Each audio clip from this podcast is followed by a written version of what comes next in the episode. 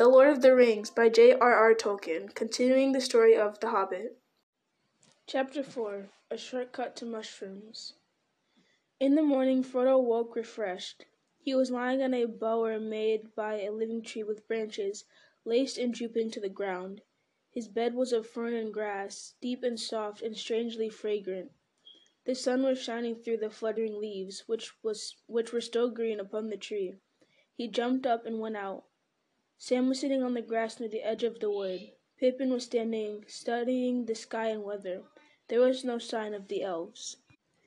They have left us fruit and drink and bread, said Pippin. Come and have your breakfast. The bread tastes almost as good as it did last night. I did not want to leave you any, but Sam insisted. Frodo sat down beside Sam and began to eat. What is the plan for today? asked Pippin. To walk to Bucklebury as quick as possible, answered Frodo, and gave his attention to the food. Do you think we shall see any of those riders? asked Pippin cheerfully. Under the morning sun, the prospect of seeing a whole troop of them did not seem very alarming to him. Yes, probably, Frodo, not liking the reminder. But I hope to get across the river without their seeing us. Did you find out anything about them from Gildor? Not much, only hints and riddles, said Frodo evasively. Did you ask about the sniffing? We didn't discuss it, said Frodo with his mouth full. Excuse me. He should have. I am sure it is very important. In that case, I am sure Gildor would have refused to explain it, said Frodo sharply. And now leave me in peace for a bit. I don't I don't want to answer a string of questions while I'm eating. I want to think. Good heavens, said Pippin. At breakfast he walked away towards the edge of the green. From Frodo's mind the bright morning, treacherously bright, he thought, had not banished the fear of pursuit, and he pondered the words of Gildor. The merry voice of Pippin came to him. He was running on the green turf and singing. No, I could not, he said to himself. It is one thing to take my young friends walking on the Shire with me until we are hungry and weary, and food and bed are sweet. To take them into exile where hunger and weariness may have no curse is quite another, even if they are willing to come. The inheritance is mine alone. I don't think I ought even to take Sam. He looked at Sam Gamgee and discovered that Sam was watching him. Well, Sam, he said, what about it? I am leaving the Shire as soon as ever I can. In fact, I have made up my mind now not even to wait a day at Crickhollow if it can be helped. Very good, sir. You still mean to come with me? I do. It is going to be very dangerous, Sam. It is already dangerous. Most likely neither of us will come back. If you don't come back, sir, then I shan't, that's certain, said Sam. Don't you leave him, they said to me. Leave him, I said. I never mean to. I am going with him if he climbs to the moon, and if any of those black riders try to stop him, they'll have Sam Gamgee to reckon with, I said. They laughed. Who are they? What are you talking about? The elves, sir. We had some talk last night, and they seemed to know you were going away, so I didn't see the use of denying it. Wonderful folk, elves, the sir. Elves, sir. Wonderful. They are, said Frodo. Do you like them still? No, you have had a closer view. They seem a bit above my likes and dislikes, so to speak, answered Sam slowly. It doesn't seem to matter what I think about them. They are quite different from what I expected. So old and young, and so gay and sad, as it were. Frodo looked at Sam rather startled, half expecting to see some outward sign of the odd change that seemed to come over him. It did not sound like the voice of old Sam Gamgee that he thought he knew, but it looked like the old Sam Gamgee sitting there, except that his face was unusually thoughtful. Do you feel any need to leave the Shire now, now that your wish to see them has come true already? he asked. Yes, sir. I don't know how to say it, but after last night I feel different. I seem to see ahead in a kind of way. I know we are going to take a very long road into darkness, but I know I can't turn back. It isn't to see elves now, nor dragons nor mountains that I want. I don't really know what I want, but I have something to do before the end, and it lies ahead, not in the Shire. I must see it through, sir, if you understand me. I don't altogether, but I understand that Gandalf chose me a good companion. I am content. We will go together. Frodo finished his breakfast in silence. Then, standing up, he looked over the land ahead and called to Pippin. All ready to start, he said as Pippin ran up. We must be getting off at once. We slept late, and there are a good many miles to go. You slept late, you mean, said Pippin. I was up long before, and we are only waiting for you to finish and eating finish eating and thinking. I finished both now, and I am going to make for Bucklebury Ferry as quickly as possible. I am not going out of the way, back to the road we left last night. I'm going to cut straight across country from here. Then you are going to fly, said Pippin. You won't cut straight on foot anywhere in this country. We can cut straighter than the road anyway, answered Frodo. The ferry is east from Woodhall, but the hard road curves away to the left. You can see a bend of it away north over here. It goes round the north end of the Marish so as to strike the causeway from the bridge above Stock, but that is miles away, miles out of the way. We could save a quarter of the distance if we made a line for the ferry from where we sh- where we stand. Short cuts make long delays, argued Pippin. The country is rough around here, and there are bogs and all kinds of difficulties down in the marsh. I know the land in these parts, and if you are worrying about black riders, I can't see that it's any worse meeting them on the road than in a wood or field. It is less easy to find people in the woods in fields, answered Frodo, and if you are supposed to be on the road, there is some chance that you will be looked for on the road and not off it. All right, said Pippin. I will follow you into every bog and ditch, but it is hard. I had counted on passing the Golden Perch at Stock before sundown the best beer in the earth's East Farthing, or used to be. It is a long time since I tasted it. That settles it, said Frodo. Short cuts make delays, but ends make longer ones. At all costs, we must keep you away from the Golden Perch. We want to get to Bucklebury before dark. What do you say, Sam? I will go along with you, Mr. Frodo, said Frodo, said Sam, in spite of private misgivings and a deep regret for the best beer in East Farthing. Then if we then if we are going to toil through bog and briar, let's go now, said Pippin. It was already nearly as hot as it had been the day before, but clouds were beginning to come up from the west. It looked likely to turn to rain. The hobbits scrambled down a steep green bank and plunged into the thick trees below. Their course had been chosen to leave Woodhall to their left and to cut slanting through the woods that clustered along the eastern side of the hills until they reached the flats beyond. Then they could make straight for the ferry over country that was open, except for a few ditches and fences. Frodo reckoned that they had eighteen miles to go in a straight line. He soon found that the thicket was closer and more tangled than it had appeared. There were no paths in the undergrowth, and they did not get on very fast. When they had struggled to the bottom of the bank, they found a stream running down the hill hills behind in a deeply dug bed, with steep slippery sides overhung the brambles with brambles. Most inconveniently it cut across the line they had chosen. They could not jump over it, nor indeed get across it at all without getting wet, scratched, and muddy. They halted, wondering what to do. First check, said Pippin, smiling grimly. Sam Gamgee looked back. Through an opening in the trees he caught a glimpse of the top of the green bank from which they had climbed down. Look, he said, clutching Frodo by the arm. They all looked, and on the edge, high above them, they saw against the sky a horse standing. Beside it stood a black figure. They at once gave up any idea of going back. Frodo led the way and plunged quickly into the thick bushes beside the stream. Whew! he said to Pippin. We were both right. The shortcut has gone crooked already, but we got under cover, only just in time. You've got sharp ears, Sam. Can you hear anything comin'? They stood still, almost holding their breath as they listened, but there was no sound of, pursuit. I don't fancy he would try bringing his horse down that bank, said Sam, but I guess he knows we came down it. We had better be go- going on. Going on was not altogether easy. They had packs to carry, and the bush- bushes and brambles were reluctant to let them through. They were cut off from the wind by the ridge behind, and the air was still and stuffy.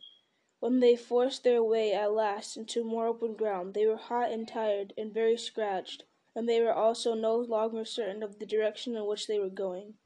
The banks of the stream sank as it reached the levels and became broader and shallower, run, wandering off towards the marsh and the river.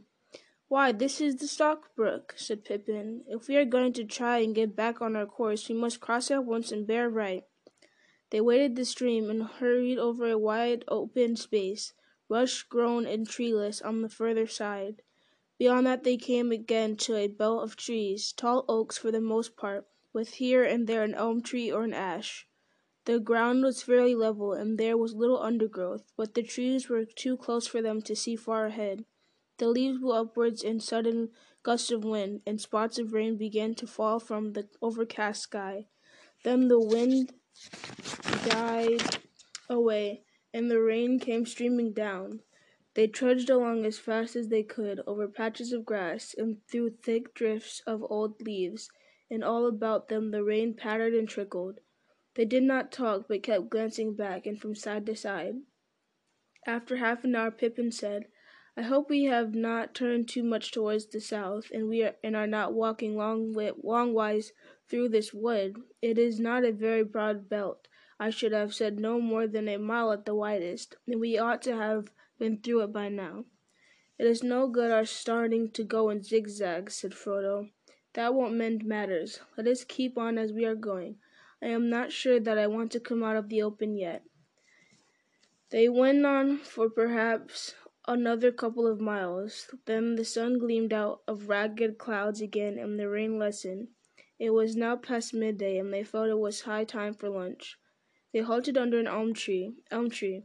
Its leaves, through the fast turning yellow, were still thick, and the ground at its feet was fairly dry and sheltered.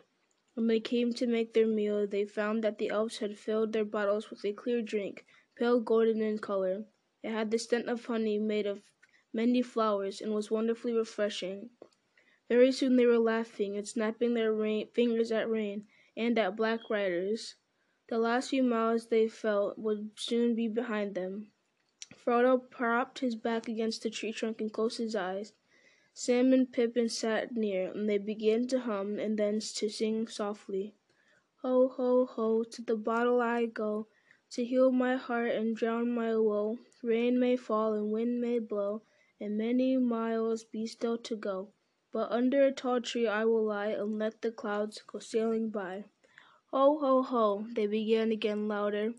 They stopped sh short suddenly. Frodo sprang to his feet.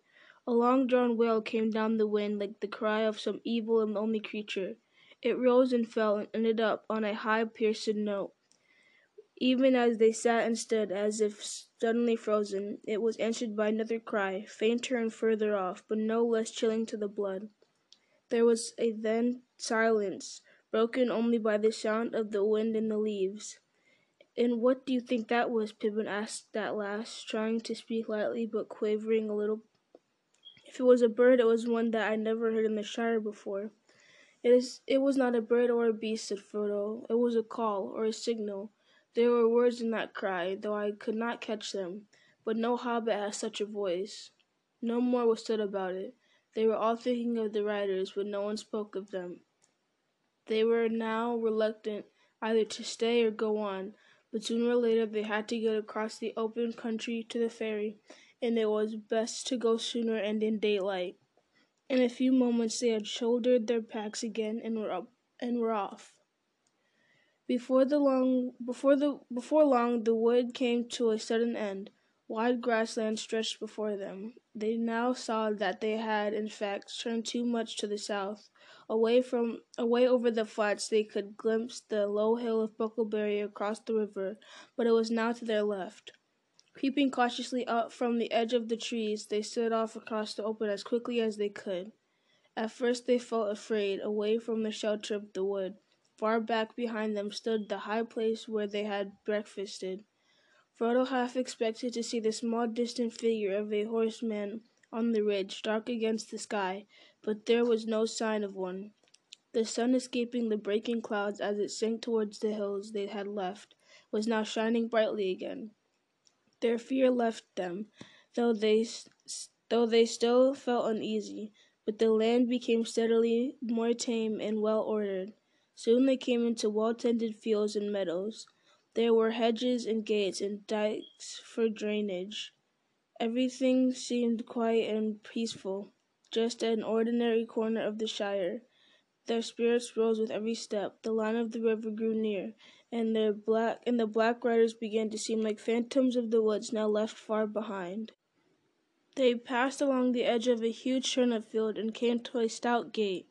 Beyond it, rutted lane ran between low, well-laid hedges towards a distant clump of trees. Pippin stopped. I know these fields and this gate, he said. This is Bamfurlong, old Farmer Maggot's land. That's his farm away there in the trees. One trouble after another, said Frodo, looking nearly as much alarmed as if Pippin had declared the lane was the slot leading to a dragon's den. The others looked at him in surprise. What's wrong with old Maggot? asked Pippin. He's a good friend to all the Brandybucks. Of course he's a terror to trespassers and keeps ferocious dogs, but after all, folk down here are near the border and have to be more on their guard. I know, said Frodo, but all the same, he added with a shamefaced laugh, I am terrified of him and his dogs. I have avoided his farm for years and years. He caught me several times trespassing after mushrooms when I was younger at Brandy Hall. On the last occasion he beat me and then took me and showed me to his dogs. See, lads, he said, next time this young varmint sets foot on my land, you can eat him. Now see him off. They chased me all the all the way, to the ferry. I have never got got over the fright, though I dare say the beasts knew their business and would not really have touched me. Pippin laughed. Well, it's time you made it up, especially if you are coming back to live in Buckland. Old Maggot is really a stout fellow, and if you leave his mushrooms alone, if you leave his mushrooms alone. Let's get into the lane, and then we shan't be trespassing. If we meet him, I'll do the talking. He is a friend of Merry's, and I used to come here with a good deal at one time. They went along the lane until they reached the thatched roofs of a large house and farm buildings peeping out among the trees ahead. The maggots and the Puddifoots of stock and most of the inhabitants of the Marish were house dwellers, and this farm was stoutly built of brick and had a high wall all around it. There was a wide wooden gate opening out of the wall into the land, lane. Suddenly, as they drew near, a terrific baying and barking broke out, and a loud voice was heard shouting, Grip, Fang, Wolf, come on, lads! Frodo and Sam stopped dead, but Pippin walked on a few paces. The gate opened and three huge dogs came pelting out into the lane and dashed towards the travelers, barking fiercely. They took no notice of Pippin, but Sam shrank against the wall, while two wolfish-looking dogs sniffed at him suspiciously, and snarled if he moved. The largest and most ferocious of the three halted in front of Frodo, bristling and growling. Through the gate there now appeared a broad, thick-set hobbit with a round fa- red face. "Hello, hello!" "And who may you be, and what may you be wanting?" he asked. "Good afternoon, Mr. Maggot," said Pippin. The farmer looked at him closely. "Well, if it isn't Mr. Pippin, Master Pippin, Mr. Peregrine Took, I should say," he cried, changing from a scowl to a grin. "It's a long time since I saw you round here. It's lucky for you that I know you. I was just going out to set my dogs on any strangers. There are some funny things going on today. Of course we do get queer folk wandering in these parts at times, too, too near the river, he said, shaking his head, but this fellow was the most outlandish I've ever set my eyes on. He won't cross my land without leave a second time, not if I can stop it. What fellow do you mean? asked Pippin. Then you haven't seen him? said the farmer. He went up the lane towards the causeway not a long while back. He was a funny customer and asking funny questions, but perhaps you'll come along inside and we'll pass the news more comfortable. I've got a drop of good ale on tap, and it, if you and your friends are willing, Mr. Took.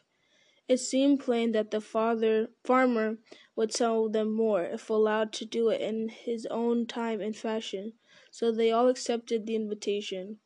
What about the dogs? asked Frodo anxiously. The farmer laughed. They won't harm you, not unless I tell them to. Here, Grip Fang, heel, he cried. Heel, Wolf. To the relief of Frodo and Sam, the dogs walked away and let them go free. Pippin introduced the other two to the farmer. Mr. Frodo Baggins, he said. You may not remember him, but he used to live at Brandy Hall. At the name of the ba- at the name Baggins, the farmer started and gave Frodo a sharp glance. For a moment Frodo thought that the memory of stolen mushrooms had been aroused, and the dogs would be told to see him off. But Farmer Maggot took him by the arm. "Well, if that isn't clearer than ever!" he exclaimed. "Mr. Baggins, is it? Come inside. We must have a talk."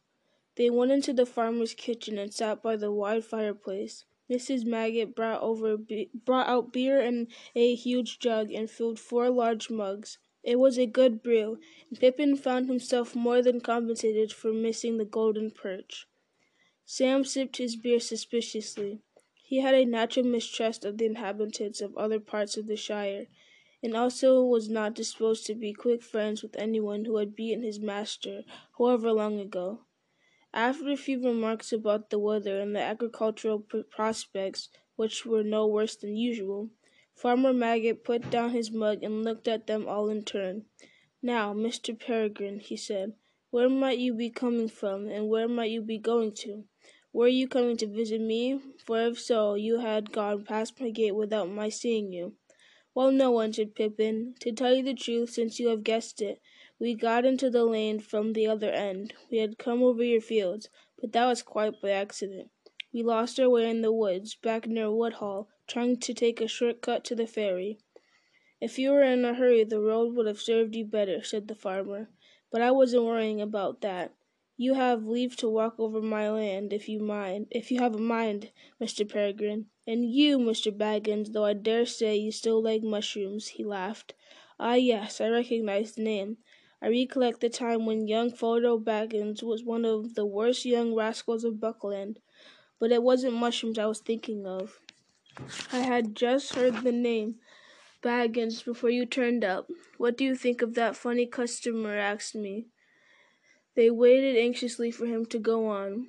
Well, the farmer continued, approaching his point with slow relish, he came riding on a big black horse at, at the gate which happened to be open, and right up to my black, right up to my door.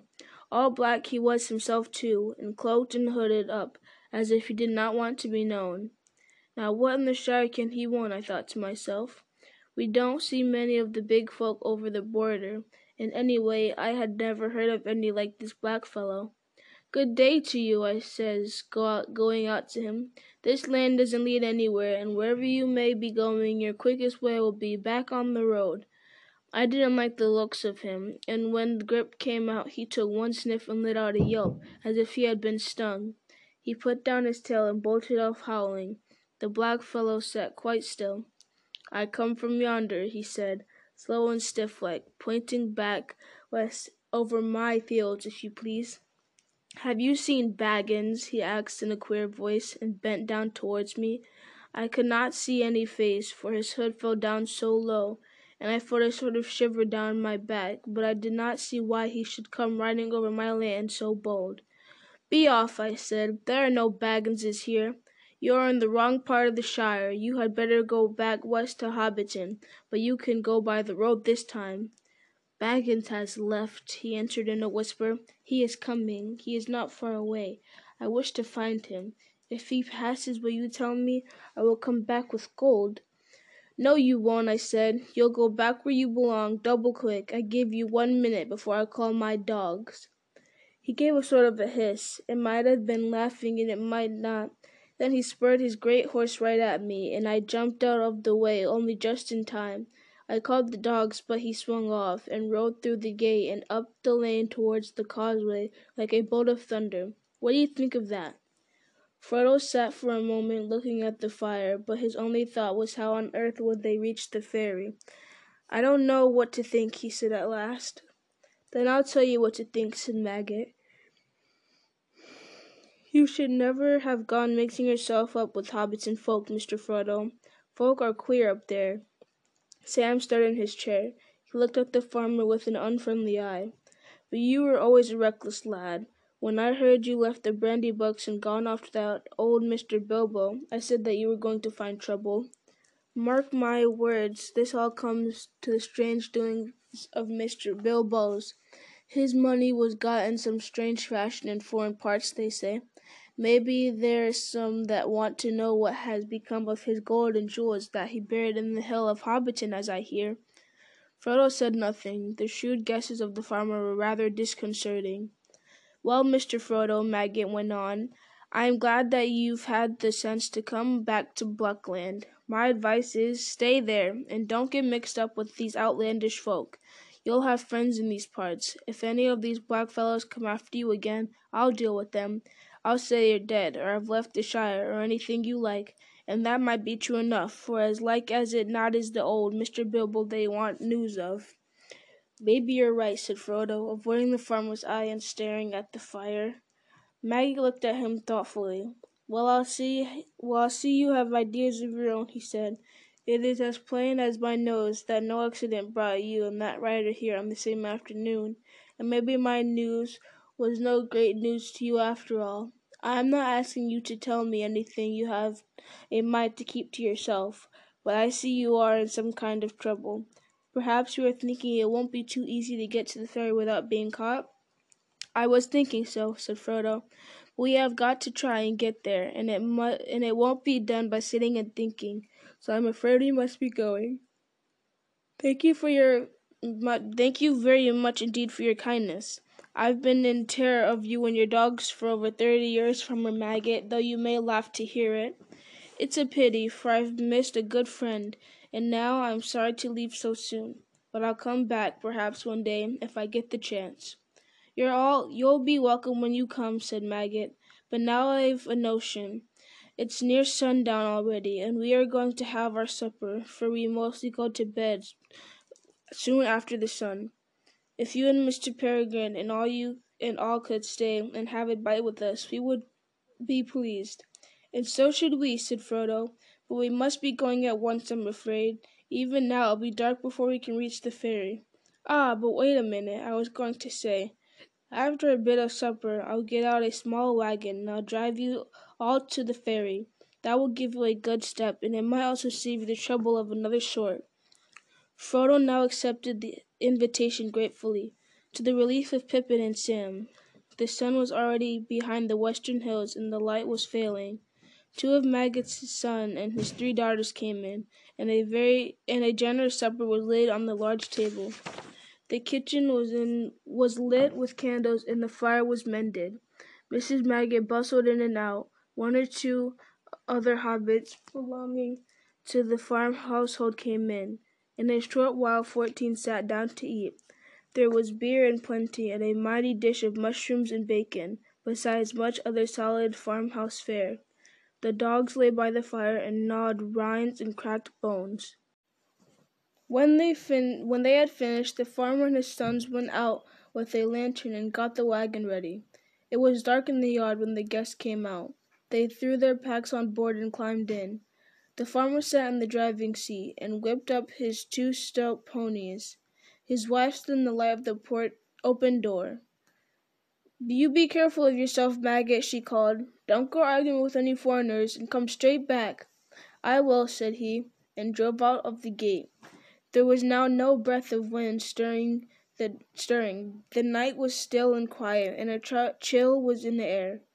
They went without lights and took it slowly. After a mile or two the lane came to an end, crossing a deep dike and climbing a short slope up to a, to a high banked causeway. Maggot got down and took a good look either way, north and south, but nothing could be seen in the darkness, and there was not a sound in the still air. Thin strands of river mist were hanging above the dikes and crawling over the fields. It's going to be thick, said Maggot. But I'll not light my lantern till I turn for home. We'll hear anything on the road long before we meet it tonight. It was five miles or more from Maggot's Lane to the ferry. The hobbits wrapped themselves up, and their ears were strained for any sound above the creak of the wheels and the slow clop of ponies' hoofs. The wagon seemed slower than a snail to Frodo. Beside him Pippin was nodding toward sleep, but Sam was staring forwards into the rising fog. They reached the entrance to the ferry lane at last. It was marked by two tall white posts that suddenly loomed up on their right. Farmer Maggot drew his ponies and the wagon creaked to a halt. They were just beginning to scramble out when suddenly they heard what they had been dreading, what they had all been dreading. Hooves on the road ahead. The sound was coming towards them.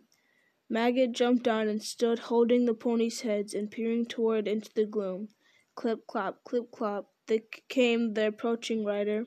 The fall of the hoofs sounded loud in the still foggy air. You'd better be hidden, Mr. Frodo, said Sam anxiously. You get down in the wagon and cover up with blankets, and we'll send the rider to the rightabouts. He climbed out and went to the farmer's side. Black riders would have to ride over him to get near the wagon. Clip clop, clip clop. The rider was nearly on them. Hallo there, called Farmer Maggot. The advancing hoofs stopped short. They thought they could dimly guess a dark cloaked shape in the mist a yard or two ahead. Now then, said the farmer, throwing the reins to Sam and striding forward, don't you step a step don't you come a step nearer. What do you want, and where are you going? I want Mr. Baggins. Have you seen him? said a muffled voice. But the voice was the voice of Merry Brandybuck. A dark lantern was uncovered, and its light fell on the astonished face of the farmer. Mr. Merry, he cried. Yes, of course. Who did you think I was? said Merry, coming forward. As he came out of the mist and their fear subsided, he seemed suddenly to diminish to ordinary hobbit size. He was riding a pony, and a scarf was swathed around to his neck and over his chin to keep out the fog. Frodo sprang out of the wagon to greet him. So there you are at last, said Merry. I was beginning to wonder if you would turn up at all today, and I was just going back to supper. When it grew foggy, I came across and rode up towards the Stock to see if you had fallen in any ditches. But I am blessed if I know which way you have come. Where did you find them, Mr. Maggot, in your duck pond? No, I caught him trespassing, said the farmer, and nearly set my dogs on him. But they'll tell you all the story. I've no doubt. Now, if you'll excuse me, Mr. Merry and Mr. Frodo and all, I'd best be turning for home. Mrs. Maggot will be wor- worrying with the night getting thick. He backed the wagon into the lane and turned it. Well, good night to you all, he said. It's been a queer day and no mistake, but all's well as ends well, though perhaps we should not say that until we reach our own doors. I'll not deny that I'll be glad now when I do. He lit his laters, lanterns and got up. Suddenly he produced a large basket from under the seat. I was nearly forgetting, he said. Mrs. Maggot put this up for Mr. Baggins, with her compliments. He handed it down and moved off, followed by a chorus of thanks and good nights. They watched the pale rings of light round his lanterns as they dwindled into the foggy night. Suddenly Frodo laughed. From the covered basket he held, the scent of mushrooms was rising.